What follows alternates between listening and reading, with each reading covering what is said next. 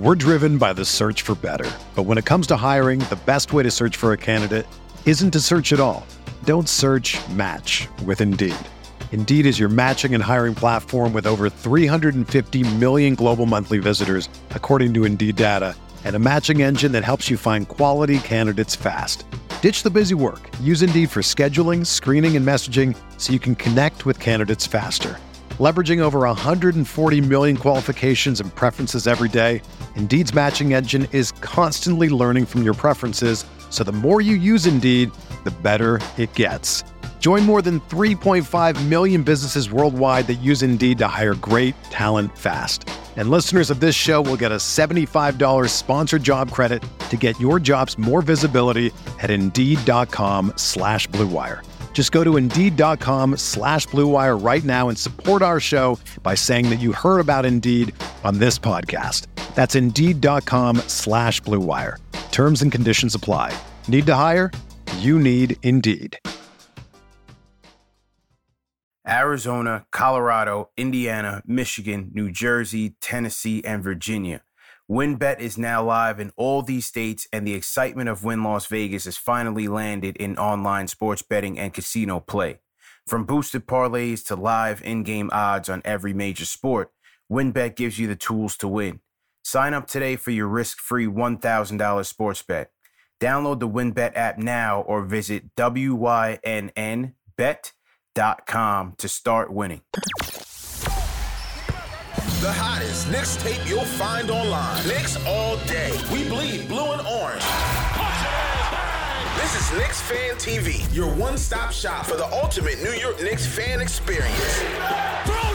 News, rumors, debates, post-game live streams featuring live callers. Let's go Knicks, baby! And now, your host, CP, the NY Fanatic.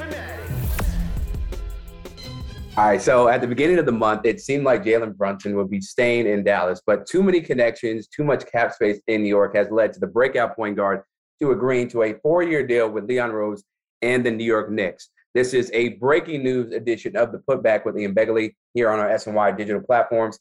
I'm Chris Williamson, alongside our SNY NBA insider Ian Begley. We're also joined by two of the very best voices in Knickerbocker land, CP, the franchise, Knicks Fan TV. We know how he gets down, and Jonathan Macri of Knicks Film School, always giving us the real scoops. Now, let's get to Jalen Brunson.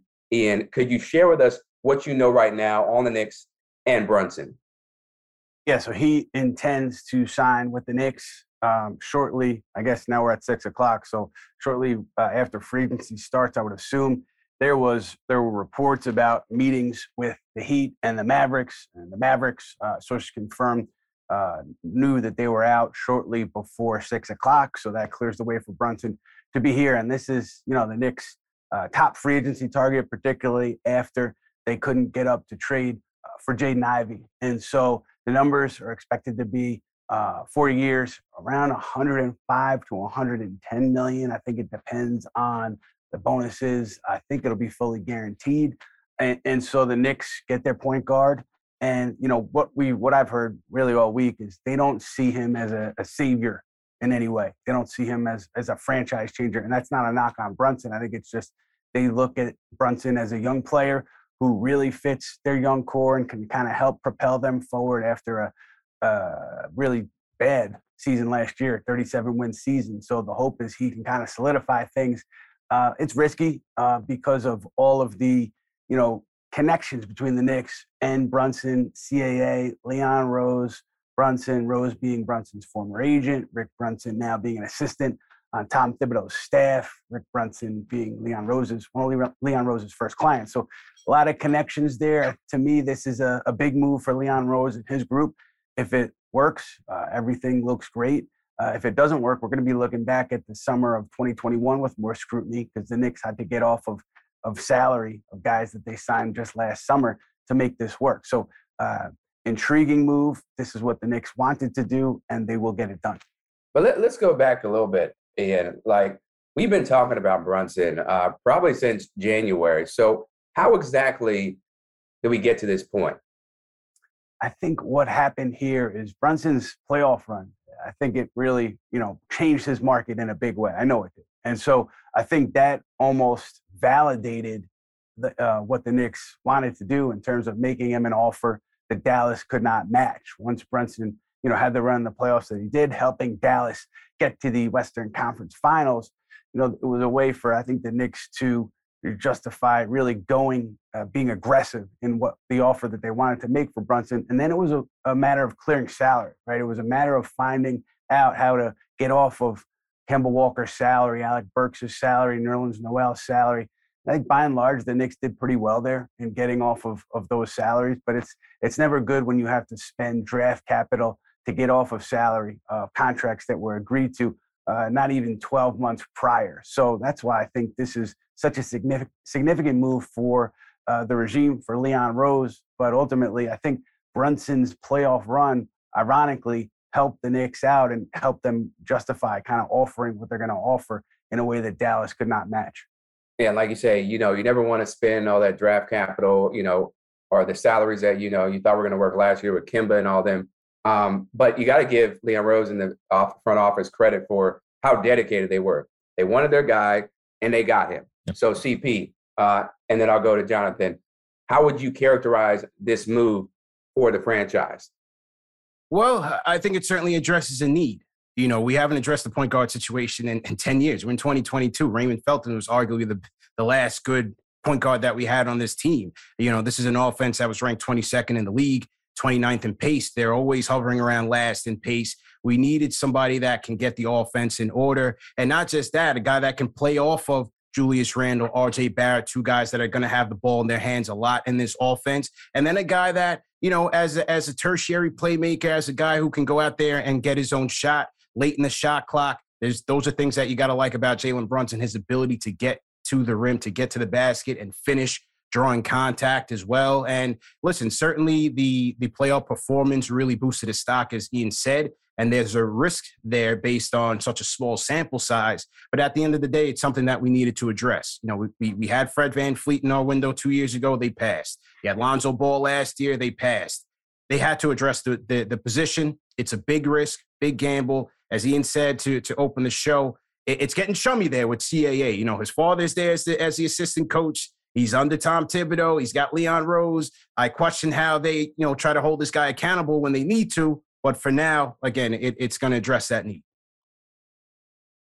John, how do you feel about this overall move? I know some Knicks fans may feel like, oh, it's overpay. You know, Ian talked about the numbers, you know, 105, 110, 110.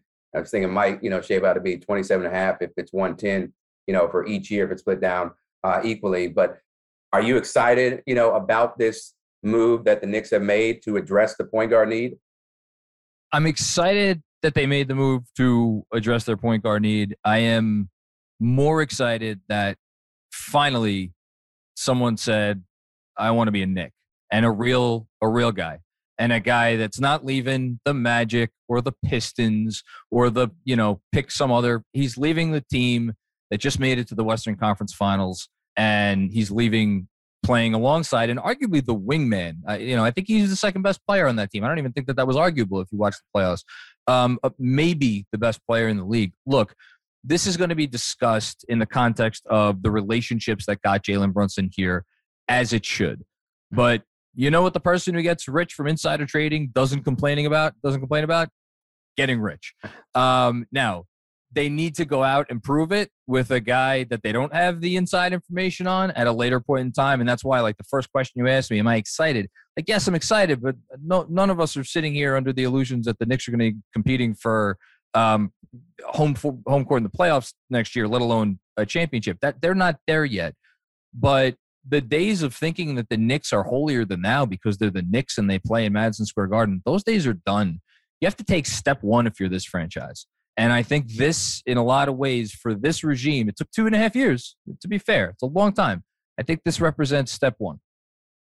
Yeah, it, there's so many more steps that need to be addressed before we can even, you know, begin to imagine, you know, this team being a, a championship contender. Uh, and you brought up the postseason play that that Brunson had. You know, first three games in the first round, Luka Doncic missed, and Brunson had 24 points game one, 41 game two, 31 in game three. Uh, but Ian, when you look at this move, what does it mean for the rest of these guys who are point guards on the roster? We're talking Derrick Rose, Mayo Quickley, and Miles McBride.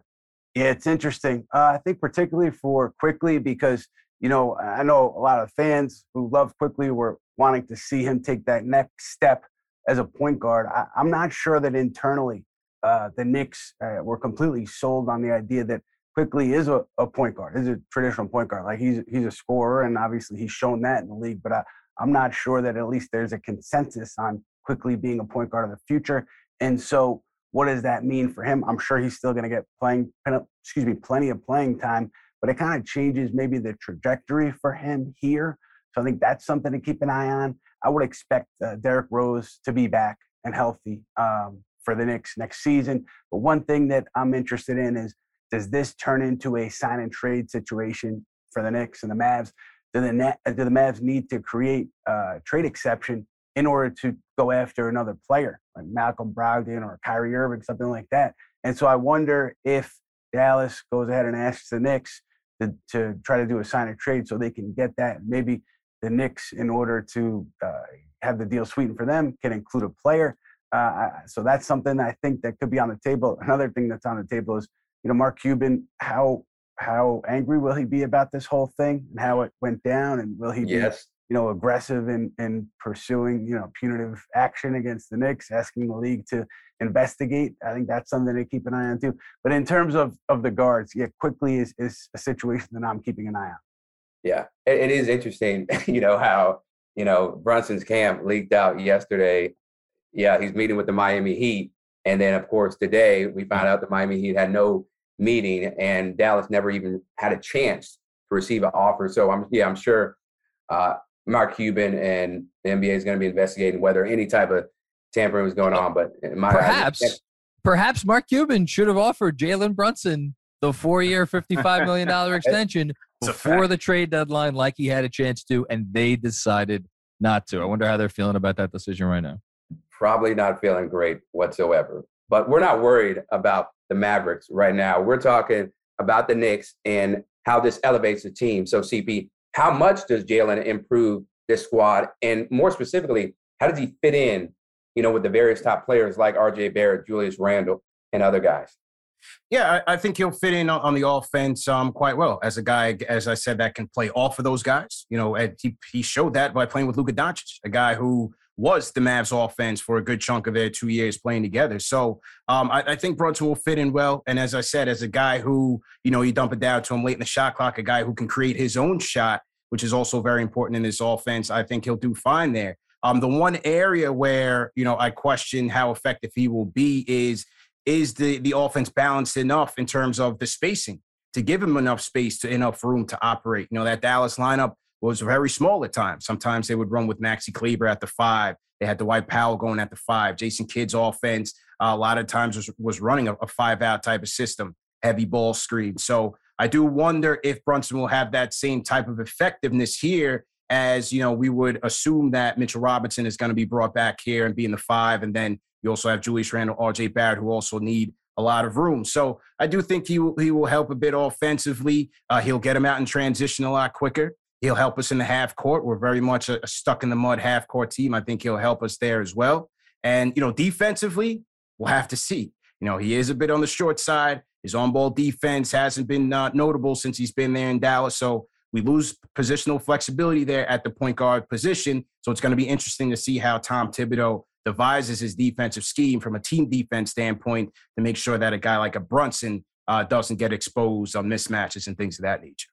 Yeah, very great points right there, CP. And Ian, we're going to get back to Brunson in a second, but uh, I heard you have some more breaking news. What can you tell us? Yeah, uh, Isaiah Hartenstein from the Clippers. He is in agreement with the Knicks on a deal. Sources confirmed. Uh, the Athletic had that first, but we reported earlier today that the Knicks were going to be aggressive in going after Hartenstein, and, and that's what happened. And I think, you know, barring something unforeseen here, Hartenstein will back up uh, Mitchell Robinson, uh, and obviously you have Jericho Sims and you have Taj Gibson. Uh, I think with Gibson, uh, I would expect the Knicks to waive him initially to create some more cap space as they see what else they can get done in free agency, and then uh, maybe bring him back later on in the offseason. But you know, with Hartenstein and with Sims, you have depth back there. Uh, assuming Mitchell Robinson is back, and I assume he will be, you know, Robinson has somewhat of an injury history, and so it gives you protection with Hartenstein now on board. And Hartenstein has shown that he could shoot it a little bit. And I know that you know the members of the Knick coaching staff for a long time have been tr- kind of eyeing and hoping for a big that could space the floor a little bit more. And Hartenstein, you know, in theory, can give them that. So I'm sure the coaches are happy about that. I was told that uh, Tom Thibodeau was a big Hartenstein fan. So, you know, this is a, a good addition for the Knicks, two year deal. And so they'll have their backup big and they should have their starting center back uh, here at some point soon once the Knicks and Mitch Robinson agree to those terms. Yeah, just a little backstory on Hartenstein. He averaged about 18 minutes a game with the Clippers last season, shot 62% from the floor, averaging eight points a game, pretty much averaged five rebounds and over a block per game. So, what's your instant reaction, uh, Jonathan, to Hartenstein coming to the Knicks on a two year deal? I, I love the move. Uh, Hartenstein's a guy I wrote about a little earlier in the offseason as the type of guy who another team always signs in free agency. And you're like, man, why can't for once the Knicks get a guy like that? A guy who's not flashy. There's nothing flashy about Hartenstein's game.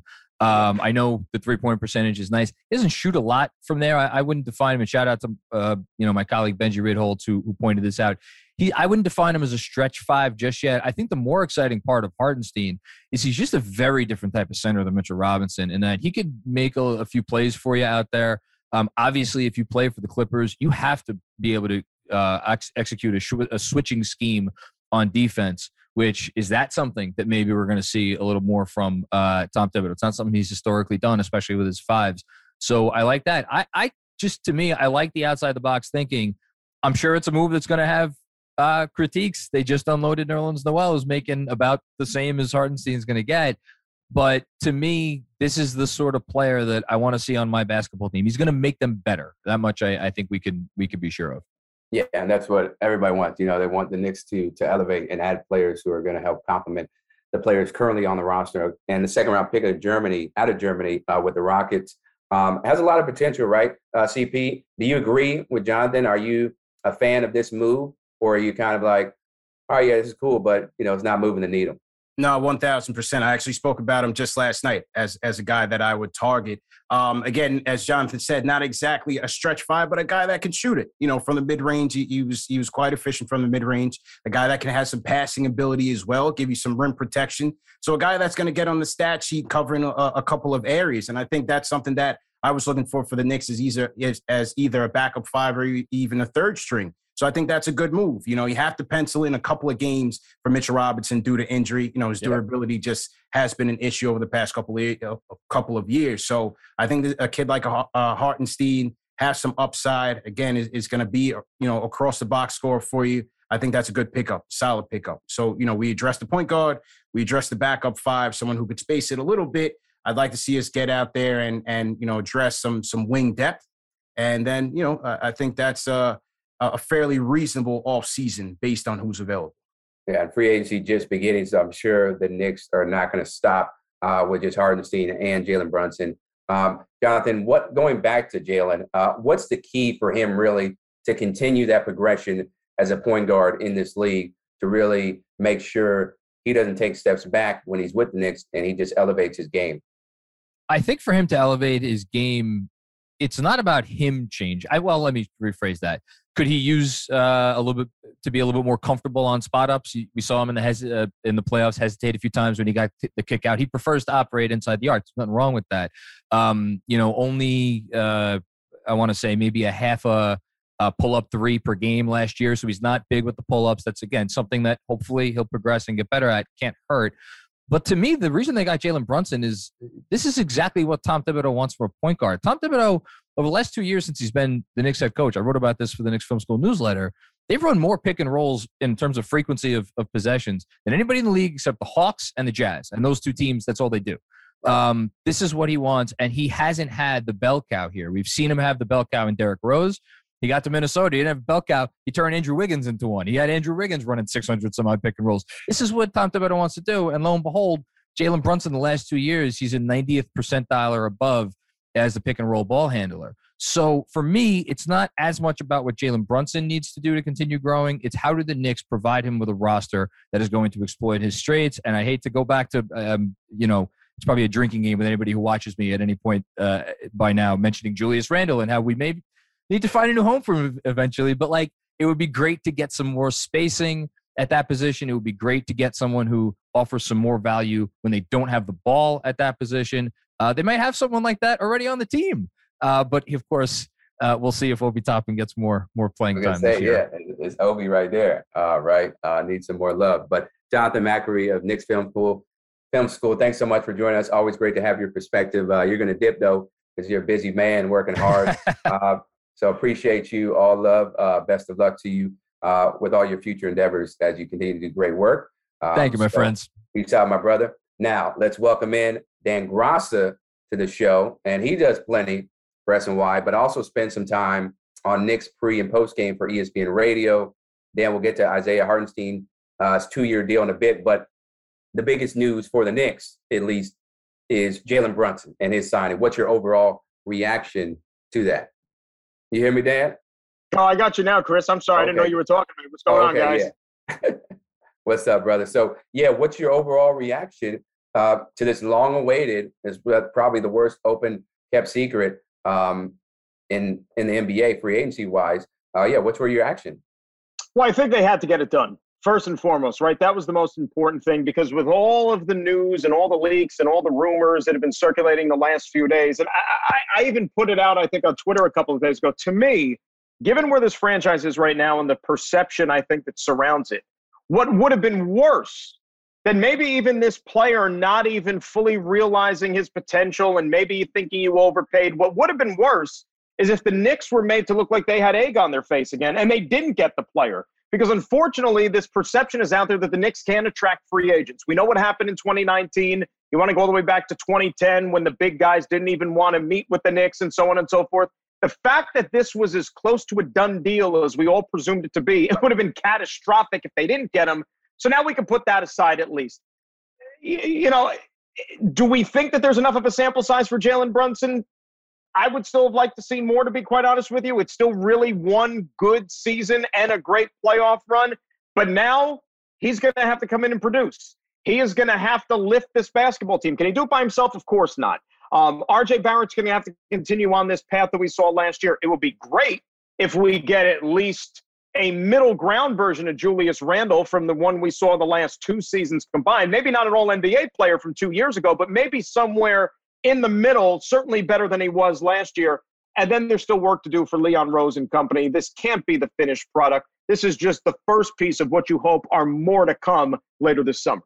Yeah, if you're you're a sound and intelligent uh, individual, you know, and Ian's reported on this and other people, Jalen will never be the franchise savior. That's just not realistic for what he is, even with if, if he's not, even if he hasn't already tapped into all of his potential. That's just not the player that he is. Uh, but it's no disrespect to him. Everybody's not equal in the NBA.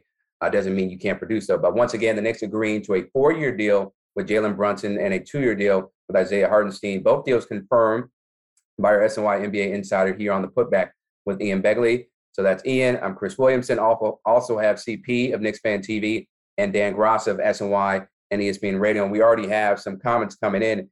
Ian, uh, this virtual asked, Utah Jazz clearing a lot of roster space. Could this be a precursor to a Donovan Mitchell trade, maybe? I mean, listen, I, am not going to rule anything out, but I think one thing with the Jazz that, that I thought was interesting too was, you know, Royce O'Neale uh, close with Donovan Mitchell, not not there anymore. Eric Paschall close with Donovan Mitchell, not there anymore. I'm not suggesting that something is afoot here, but you know, I think that with Donovan Mitchell and the Jazz, you know, there's been a history here of of kind of unsettled waters. I think the Jazz had been taking calls on uh, Rudy Gobert, and so I think it depends on what happens with the Gobert situation. I, I, would assume that Donovan Mitchell, you know, gives it a shot here with with Utah, continues to give it a shot here with Utah, depending on what they do this off season and with their new head coach. But you know, if things continue to be rocky, I think that's one of the reasons why the Knicks continue to stockpile picks, right? Uh, to be in position to make, make an aggressive offer in those situations. Now, you would look at uh, Dejounte Murray, that deal, and wonder why they didn't make the aggressive offer there. I, I wonder the same thing. I know that they were in on him, but maybe the unprotected picks that Atlanta gave was something New York was not willing to match. But with Donovan Mitchell, again, plenty of connections there. I know that uh, you know the Knicks people with the organization, I should say, still rue the day that uh, they they passed on Donovan in the draft. There was a lot of people that were really excited about Donovan after his workout with the Knicks, which is the final one before that draft pick. And ultimately, obviously, they decided to go elsewhere. So a lot of people would love to have him back, but that to me, the big hurdle to clear, many steps to get past before you even get in position to make an offer to Utah for Donovan Mitchell. Yeah, but it would be nice to see him on the um, on the squad on the Knicks because people have been dreaming about it for years, right? And you just feel like, okay, is it going to happen one day or not? Because if it isn't, then let's let's stop talking about it. But going back to to Brunson, uh, CP, Marcus Miller is asking you, do you guys think that Brunson will hold enough weight to really demand the ball uh, from Jules this season? Well, that, that's on Julius Randle. You know, he they've got to establish that trust. And so, you know, that that's really up to Julius. I think it's imperative. He, Julius has been here for this. He's going into his fourth year now. It's imperative that we have a guy that can get him in his spots and get him easier looks. We've got to save Julius from himself. This is how you prevent him from becoming the turnover machine, the guy who doesn't make good decisions, and get him a guy that can get some shots in rhythm. Because once he gets going on the offensive end, then his defense and his effort will pick up uh, on the other side of the ball. So I think it's on him to to trust Jalen Brunson, you know, as the point guard, as the floor general of his team. RJ Barrett is also going to factor into to have a huge role in this offense as well. So the three of those guys, it's it's it's it's their big three right now they got to make it work and, and build some chemistry early. Yeah, early is, is key because clearly the pressure is on, not to, you know, win a championship, but the pressure is on for them to get back into the postseason. And Brunson last year uh, played 79 games, 61 starts in total, uh, about 16 points per game, shot over 50% from the floor. So you'd like to see that and average almost five assists per game. So he can, you know, facilitate and be a little bit of a playmaker. Dan, I want to know from you, though, where do you think he fits in, Brunson, that is, into that Randle Barrett hierarchy on the Knicks? Salute to Knicks Nation, CP the franchise here, and we can all relate to these issues. We're busy, we work a lot, we have to take care of our kids, we have to watch the Knicks game. Sometimes we just don't have time to make a balanced meal. But with Factor, you can take care of all of that. Factor makes it easy for me to eat clean 24 7 with fresh, never frozen prepared meals that are so delicious you wouldn't believe they're actually good for you. Factor saves me time by delivering chef crafted meals to my doorstep, eliminating the hassle of grocery shopping and meal prep, not to mention cleanup, no dishes to wash. Each Factor meal arrives pre prepared and ready to eat in two minutes. That's even faster than ordering in. Factor tackles the tough stuff so I don't have to. Their registered dietitians and expert chefs work hand in hand to create meals with nutritious ingredients. And with more than 29 meal options each week, I'm never bored. Factor even knows my preferences. They offer vegan plus veggie meals, keto meals, low calorie options, cold pressed juices, smoothies, energy bites, plant based bars, extra protein, veggie sides, and more to keep me fueled and focused all day long. So, what I want you to do is head to go.factor75.com slash Knicks TV 120 and use code TV 120 to get $120 off. That's the code TV 120 at Go.factor75.com slash TV 120 for $120 off. Well, I, I, think, believe it or not, Randle's the X factor in, in a way. Because think about how the perception is going to change of this team if you're getting, like I said a little while ago, a Julius Randle, which is more close to the guy we saw a couple of seasons ago, instead of the guy last year who CP said, you know, sulking, moody, looked disinterested at times, you know, looked like he wanted to be anywhere but the basketball court. And I think that fans in this city certainly could pick up on that. And I think that certainly had a reflection on the team a little bit to the point where we wondered if he was even going to be back, right? I mean, fans were pretty much done with him. And it's amazing to go from one season to the next, like just that sharp and stark contrast from where he was and fans chanting MVP to now last year it was, oh, let's get let's get this guy out of town. So I think he's a big X factor here. If you're going to get a productive Julius Randle, then hey, you know what? This is a big three that maybe you can make some moves with here. This is a team that you know, should contend for a playoff spot in the Eastern Conference. Maybe we set our sets our sights a little bit too high a couple of years ago, right when they finished fourth and home court advantage in the first round. Maybe that was a little bit of an outlier. I think that they weren't ready for that just yet, and then they had that come back to the pack last year here. But you know, you saw the move that Atlanta made yesterday, Chris, right, in getting Dejounte Murray, him and Trae Young, whether it's a fit or not in the backcourt, it's going to be fun to watch. But Atlanta's a good basketball team. You're going to have other teams, of course, in the East that are continuing to get better. But at the very least, if you're giving Jalen Brunson $110 million and essentially proclaiming him as one of the new saviors of this franchise, I think that playoffs should be a realistic goal for this upcoming season with those three guys at the helm. Yeah, but I wouldn't say him. You're saying you, you think he's one of the saviors? No, he's a piece of. You yeah, know what I'm right, saying? Yeah. Like he's yeah. not. He's not. I mean, we're not bringing in like Kevin Durant, for example, or something like that. That's a savior. This is a piece. But if you have Jalen Brunson, R.J. Barrett, Julius Randle, all productive as your big three leading your team, that is good enough to be a playoff team, in my opinion. Uh, yeah, it should be. And I think it was a great point that you made. Julius Randle is the X factor. How he plays is really going to dictate, you know, how RJ and Jalen flourish or or don't flourish. Um, but when we look at what's next, Ian, Corey Amatuzo is asking about the grand plan and considering the current roster and remaining cap space, what can the Knicks do next in your eyes? Well, to me right now, uh, the math says that if they have any cap space left after the Hartenstein deal and after the Brunson deal, it's not much. So if they want to do something with cap space, they would have to unload either Evan Fournier or you could trade Cam Reddish. And uh, as I said earlier, that they had been talking to teams, and when Cam Reddish's name had come up, they were looking for a first round pick. So it's it's not like they were looking to get off of Cam Reddish. And there are certainly people in the organization that would like to see Cam Reddish get minutes and be a part of the rotation next year. And with Fournier, you know, I, I know that some of them, some people internally are concerned about the Fournier Brunson defensive backcourt, right? And so I wonder if maybe Fournier comes off the bench or if they continue to look for a home for him, and, and that kind of plays into the signing trade with the Mavs. But you know, nonetheless, that with cap space, they could be pretty much out of space now. They'll have an exception, but unless they move off more salary, I don't believe they have significant cap space left after these two signings. And that's important too, right? It's important because of the sense that, you know, you think about Jalen Brunson and was he was going at his best in Dallas. He had three, sometimes four other dudes on the court who could space the floor and shoot the three. Knicks don't have an abundance of those guys right now. And oh, by the way, they said goodbye to one of them already in Alec Burks, who I think was very good for this team. And I, I, the fact that he was selfless, he played out of position half the time. You know, he's not a natural point guard, but that's what the team needed him to do. That's what he did last year. So you're missing one of those guys already. That's going to be, I think, one of the next tasks for this front office. Get some floor spacers, some guys who could light it up from downtown. That'll make Jalen Brunson and others' jobs a lot easier trying to execute this offense. Yeah, no, no doubt about that.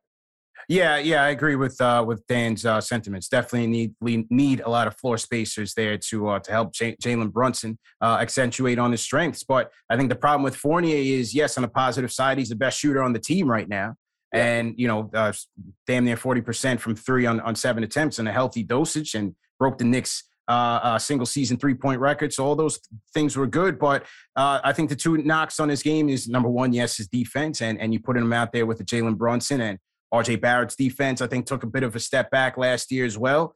We need wing defense, wing depth, and, and positional versatility. And with those three guys, you don't really have that.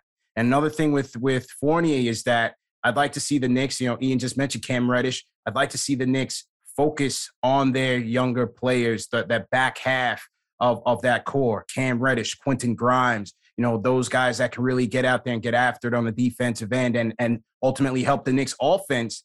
Those guys need to have bigger roles next year. Cam Reddish needs to be evaluated. You know, are they going to pay him after his rookie deal is up? How much would they pay him? Is he a, is he a more marketable trade asset by the trade deadline if he's getting you know more playing time? And so I think that has to come at the expense of Evan Fournier's minutes. So it's up to Tom Thibodeau to really find that offense defense balance and at the same time get a good look, a longer look at some of the young talent that they have on this team. And right, if you can't yeah. play defense, you can't play for Thibs. Simple as that, right? That's right. Yeah. I mean, he did it for a year, you know, Evan did. So we'll we'll see how it goes this year, unless they decide to, you know, shake off his salary and uh, move him elsewhere. But as far as guys, Ian, that fans are really familiar with, uh, what is the latest on Mitchell Robinson and RJ Barrett and their potential timelines for their new contracts? Well, with Mitchell Robinson, uh, my expectation was the Knicks would make their moves with cap space, with their cap space, and then uh, once they finished using the cap space, they would re-sign Robinson because he they can exceed the cap with him because they have his bird rights, and I, I haven't heard anything uh, as of lately, at least, uh, that they were anything but confident that he was going to be back. I think that's been part of the plan for the last couple days here. So I would assume that happens, barring you know something unforeseen in the 11th hour. And then you're talking about R.J. Barrett. He'll be extension eligible until uh, I believe it's mid-October. So I would assume that the Knicks and Barrett will talk and, and see if they can find common ground. I was told uh, earlier today that you know both sides are optimistic, and the Knicks in particular feel like they can find common ground with Barrett, and Barrett's side too is pretty optimistic that they'll be able to get something done. That said, negotiations are negotiations. I'm sure each side is going to have competing interests, but I think it's probably in the Knicks' best interest to either get something done with Barrett or leave the negotiations with an understanding that he's going to be taken care of the following summer. Because to me, regardless of what his ceiling is going to be, uh, he's a very good player who's going to help you win basketball games. And I think he fits this market well. So I think it would behoove the Knicks uh, to get business done there with Barrett. Yeah, he's also wise beyond his years, right? Like he doesn't act or play like a a kid who just came out of college, you know, a couple of years ago or so. Uh, his leadership skills are very impressive to me, to say the least. Now, after we're done here, though, y'all, there'll be plenty more coverage throughout our SNY platforms. First on SNY.tv, complete reaction from Ian and others to the move. Also tonight at 11, Geico Sports Night will feature tons of reaction to the signing. So be sure to lock in to SNY and SNY.tv tonight. They'll talk Brunson, and of course, they'll talk about Kevin Durant. So speaking of KD, Ian, what can you tell us about the Kevin Durant situation? And is there any chance this man would be traded from Brooklyn to Manhattan? I never say never, but I, I would say unlikely, very unlikely at the moment. Uh, I know that the Knicks, along with you know 28 other teams, have talked about Kevin Durant and Kyrie Irving and, and them being available and, and kind of bandied the names about. But I just can't see Nets GM Sean Marks sending Kevin Durant to the Knicks just because of the uh, rivalry and the proximity and the idea that you're kind of competing uh, for fans in the metropolitan area. I can't see it happening. So I would almost cross it off the list. Never say never, but I'd be surprised if that happened. And with the Nets, obviously, you're looking for a monster return uh, for a trade of Kevin Durant, and I would assume uh, Kyrie Irving as well. So, you know, you wonder what maybe the Lakers are willing to part with to get Kyrie Irving. I think that is, you know, both sides have mutual interest there. And so with Durant too, he gave the Nets a list. I wonder if the Nets will acquiesce to what Durant wants with those teams, or will they just go out and look for the best offer? I would assume that they're going to go out and look for the the best offer and, and, try to do what's best for the franchise. But it'll see it'll be interesting to see how it plays out in the coming days. With that being said, you know, I, I wonder about how this is going to look going forward uh, with Sean Marks in general, mm-hmm. because I think you know, Joe Tsai has, has backed him throughout here and he's had his management's back. So I would assume that he's on board with this, but it's, it is just a disaster the way this thing has played out with the Nets. You think about where we were three years ago to the day with Irving and Durant signing, and now here we are three years later, and, and it's over. It's just it's wild to think about it is very bizarre. Uh, probably one of the biggest failures um, in franchise history from a, from a team perspective, right? Because they had Harden, they had Kyrie, they had KD. They looked unstoppable a couple years ago, you know, against Milwaukee, and then obviously the injuries and then this year vaccine, just a catastrophic uh, way for them to depart from Brooklyn. But you brought 16 up 16 games, 16 games. That's it, bro. That's it. So let me ask you this, Dan. Let me let me ask you this. Uh, did the Knicks dodge a bullet here, or is it more complicated and has more so to do with the individuals than the franchise's choices? In terms of the, the fact that the Knicks didn't get those two guys and instead right, they went right, to Brooklyn, yeah. I, absolutely they did. Sure, because I still think like to me, Kyrie was the ringleader of this whole thing. Yep. You know, if Kyrie didn't go MIA as often as he did over the last few years and miss all these games for various reasons, I don't believe that Kevin Durant's perception of the franchise changes. I, I really and truly don't. And I'll tell you what, I don't even think necessarily Sean Marks and company are gearing up like they did last year and trading for James Harden or a couple of years ago for James Harden. Like if you have Kyrie playing, KD playing, everybody's healthy, everybody's on the same page, committed to basketball. I think then you keep those depth pieces, the young players that they had here, the LeVerts, the Jarrett Allens, continuing to grow from within. I don't think they pushed their chips in like they did to go get Harden. And that to me was what the real the first sign was to break this thing apart because Harden obviously wanted no part of it. You couldn't trust him. And on top of it, with Kyrie, who hasn't been reliable over the last few years, and a guy who, in my opinion, I've said this, I don't think basketball is his number one priority. And that's going to be a, a, cautionary tale for the next team that he goes to. Basketball is not number one on his list. And so good luck trying to win with that guy as one of your central players. I don't think the outcome would have been any differently, Chris, to answer your question, if they chose Madison Square Garden instead of the Barclays Center. We're driven by the search for better. But when it comes to hiring, the best way to search for a candidate isn't to search at all. Don't search match with Indeed. Indeed is your matching and hiring platform with over 350 million global monthly visitors, according to Indeed data, and a matching engine that helps you find quality candidates fast. Ditch the busy work. Use Indeed for scheduling, screening, and messaging so you can connect with candidates faster. Leveraging over 140 million qualifications and preferences every day, Indeed's matching engine is constantly learning from your preferences, so the more you use Indeed, the better it gets.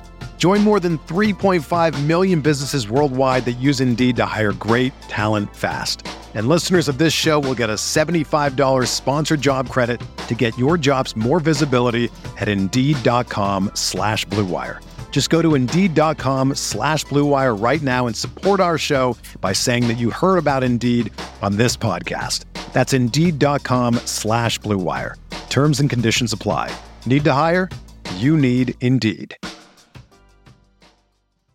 You know, if I would have applied myself, I could have gone to the NBA. You think so? Yeah, I think so. But it's just like it's been done. You know, I didn't want to. I was like, I don't want to be a follower. Hi, I'm Jason Concepcion, and I'm Shea Serrano, and we are back. We have a new podcast from Wondery. It's called Six Trophies, Woo! and it's the best. Each week, Shea Serrano and I are combing through all the NBA storylines, finding the best, most interesting, most compelling stories, and then handing out six pop culture themed trophies for six basketball related activities. Trophies like the Dominic Toretto I Live My Life a Quarter Mile at a Time trophy, which is given to someone who made a short term decision with no regard for future consequence. Or the Christopher Nolan Tenet trophy, which is given to someone who did something that we didn't understand. Catalina Wine Mixer trophy. Ooh, the Lauryn Hill, you might win some, but you just lost one trophy. And what's more, the NBA playoffs are here, so you want to make Six Trophies your go to companion podcast through all the craziness. Follow Six Trophies on the Wondery app or wherever you get your podcasts. Listen ad free right now by joining Wondery Plus.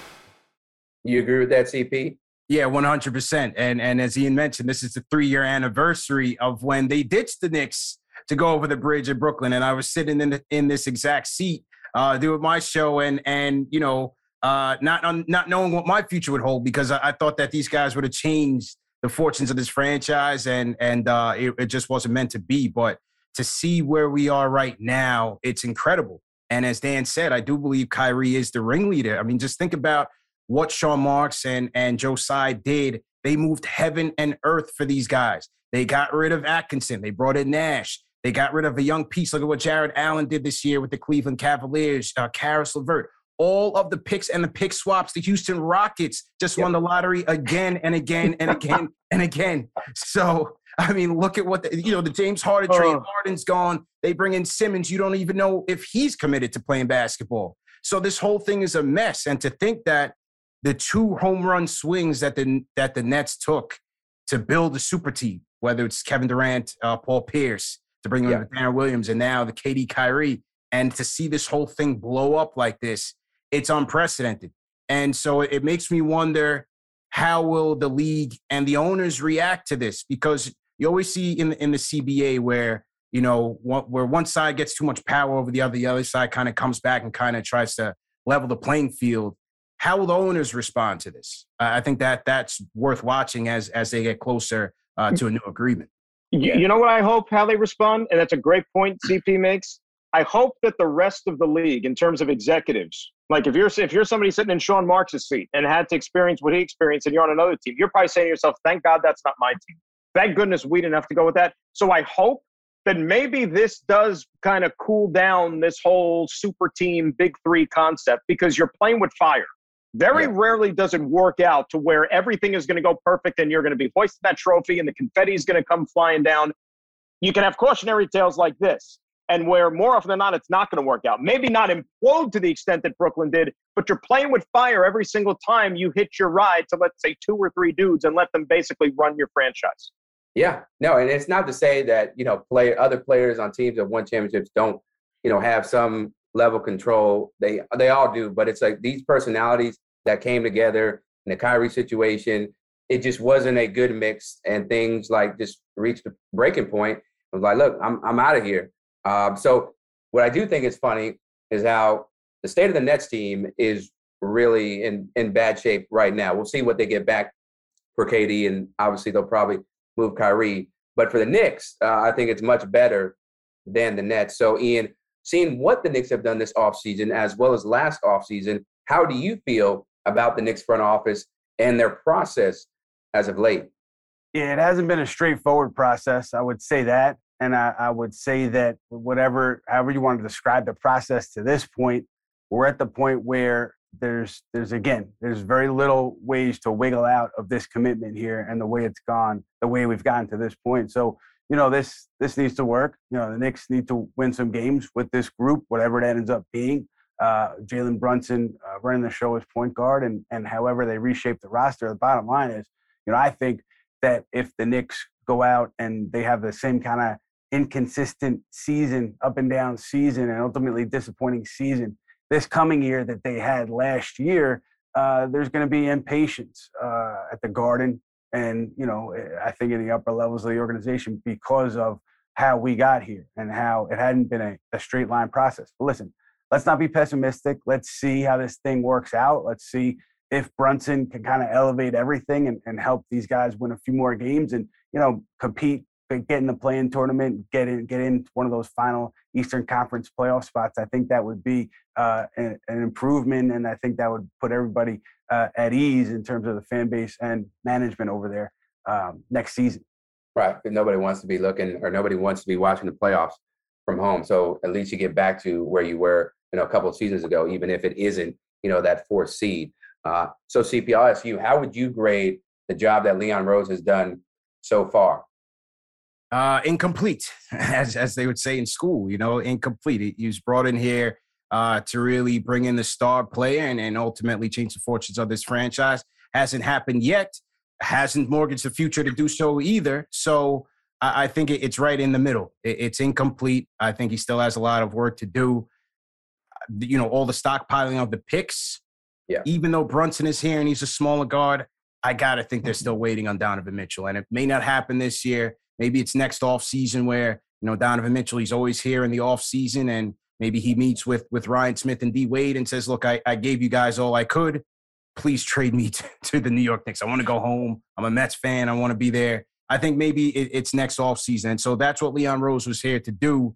Um, you know, if if they do improve and make the playoffs, it would certainly be a good story. But I, I also don't want to be in a position where we were in this past draft, where you're looking at the number 11 pick and maybe they looked at it where you know we don't have a game changer or or someone who's really going to change things for us so let's punt. I'd like to see them at the top end of the lottery because those are where those guys usually reside and i think it's time to really get that guy. So i'm okay with the approach that they're taking in, in this free agency. Get your point guard get the backup big and keep it lean. You know for, work on the young guys. Worry about the young guys there and their player development and let the chips fall where they may. If they make it good if they don't make it, I think it's better for the future of this franchise. Yeah, and you also have to consider or you know emphasize the player development CP early on in the season, right? You know, Thibs did that later on, but I think if he did that earlier in the season, you may have had some better results where they don't always feel like they have a short leash. But Dan, how do you feel? You know, looking ahead to the future, how do you feel the Knicks are set up uh, to potentially acquire a superstar when that lines up, whether that's, you know, a Donovan Mitchell or somebody else who's disgruntled. They're set up well. right? It's almost like having the uh, the draft picks, like we talk about in any sport. Like draft picks are great, but what are draft picks? Like draft picks aren't like tangible things that we could touch out of the thin air. It's nice to have them, but you better hit home runs when you use them. And when I say use them, if it's draft night, making a pick, or if you use them as trade chips and you go and package that to go get yourself an established star, which you think is ultimately going to set you on a different course for your program, I'm all for that. Now, it was a two part process, right, this summer. And in the last couple of weeks, they traded a bunch of chips to get cap space. They had to clear out a bunch of space to be able to get at least the one target in Brunson. They accomplished that. They still have all these draft choices. What is it? They've got 11 first round picks in the next seven years. Okay, yeah. those are chips. If you identify a target you think you can get, boom, you use them. So I have no problem with that, but it's far from a finished process. I think we can all agree on that. The question is, how complete is it going to be by opening night in October, November, whenever the season starts? That's still TBD. And I think the next few weeks are going to tell us a little bit more. But I think if you're a Knick fan, you have to be a little bit realistic about what the expectations should be this year. Improvement from last year, a competitive team, playoff caliber team. Now, look, we see teams that are really good that win upwards of, let's say, 45 games, and sometimes are on the outside looking in for the playoffs. Like back in the West, like there'd be like seven, eight seeds with good records, and they miss the playoffs because the competition is that fierce or whatnot. You need to see a better brand of basketball than you saw last season at the Garden. And you know that the owner wants to see that, or else he wouldn't have okayed $110 million to bring Jalen Brunson over here. Yeah, very well said. And once again, a four year deal for point guard Jalen Brunson, born in New Brunswick, New Jersey, the Villanova product, plus a two year deal for Isaiah Hartenstein, the big man who spent last year with the Clippers. Uh, and tomorrow at noon is another edition of the Putback with Ian Begley, free agency live. Ian and I will be joined by CP, the franchise of Knicks Fan TV, plus Ashley Nicole Moss, who does great work for us, and SI. That's tomorrow at noon on SNY's Facebook, YouTube, and Twitter pages. And we asked everyone watching on YouTube in a poll, how would you grade the Jalen Brunson signing? B was the most popular with 49% of the votes. 37% of viewers gave it an A. All right, so let's just go around the horn. Um, and Dan, I'll start with you. What would turn this from a B into an A for the Knicks?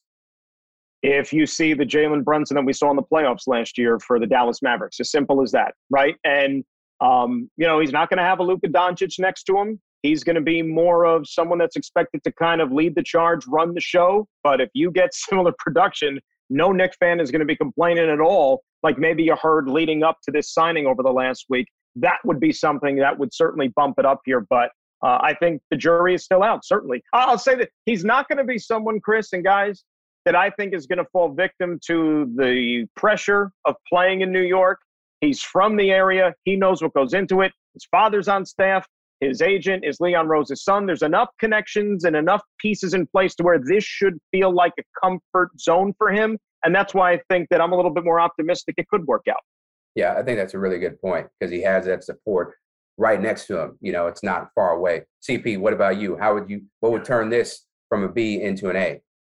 Oh, if you led him to the playoffs, and as Dan said, uh, via the production that he displayed this year, career high, 16 and four, you know, monster playoff appearances, beating the Jazz two games uh, without Luka Doncic, uh, 41 points in game one, 40, uh, 31 points in game two. Uh, just being a guy that, you know, the team could put on their back. He's not going to necessarily have to do that here, but if he can show that production and really prove that he is a starting caliber point guard in this league, uh, lead them to the playoffs or close to it, I think that'll certainly be an A grade. And, and as Dan said, I think he's built for it. When you look at the infrastructure that they do have around him here, uh, him going to Nova, playing under Jay Wright and, and winning a championship, being the floor general for that team, he has poise. And I think that's very important when when you when you're fielding a team here in New York. Mental makeup is almost as important as as your skills on the court. Because if you can't get it together up here, you're not going to be effective uh, uh, uh, dribbling the basketball and shooting the basketball. So I, I, think that certainly bodes well for him. And as you said, uh, you know, to get to an A, if, if he can get get us close to the playoffs, I, I think uh, that'll be an A grade for sure. All right, now Ian, anything else to look out for in the coming hours and, and maybe days that Knicks fans should be should be aware of? Yeah, I would still keep an eye on uh, possible trade um, with Evan Fournier involved. I think that you know is still at least something that's uh, on their radar, on other teams' radars. I don't think uh, anything has been I don't think the door has been shut there yet, I should say. So keep an eye on that. And then also keep an eye on whether this turns into a, a sign and trade between Dallas and the Knicks. And also keep an eye on if this turns into a uh, Mark Cuban led tampering investigation in the Knicks. I think both of those items are certainly things to uh, to watch for in the coming days here as free agency continues. Yeah, something else to watch for. Uh, Travi Trav is asking you, Ian. Yeah. Like direct quote: "Who texting you? Tell us what's going on." Trav, I can't give up my sources, man. Can't give up my sources. Just talking to my guys, uh, other teams, and people around players and all that fun stuff. It's, it's that time of year. My man, always keeping it professional. Yeah, never. That's the rule of thumb. Never give up the names of your sources. Uh, but that's going to do it for our breaking news coverage of the Knicks signing Jalen Brunson as well as Isaiah Hartenstein. Remember, we'll have plenty more reaction from Ian on SNY.TV shortly, plus full coverage on your TVs. Geico Sports at 11 p.m. Our thanks to Jonathan Macri of Knicks Film School, CP of Knicks Fan TV, and Dan Graca of SNY and ESPN Radio. So for Ian Begley, I'm Chris Williamson. Thanks so much for watching, y'all. Whether you're a world class athlete or a podcaster like me, we all understand the importance of mental and physical well being and proper recovery for top notch performance. That's why I'm excited that Unifyd Healing is sponsoring podcasts on the Blue Wire Network. Unifyd Healing is a new and super innovative global network of wellness centers powered by Energy Enhancement System, or EE System. If you haven't heard of the EE System yet, then you'll want to listen up. This technology promotes wellness, deep relaxation, purification, and rejuvenation.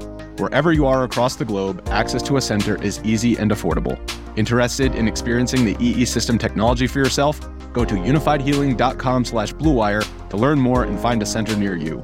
That's unifyd, U-N-I-F-Y-D, healing.com slash bluewire. No material or testimonials on the Unifyd Healing website are intended to be viewed as medical advice or a substitute for professional medical advice, diagnosis, or treatment. Always seek the advice of your physician or other qualified healthcare provider with any questions you may have regarding a medical condition or treatment and before undertaking a new healthcare regimen, including EE system.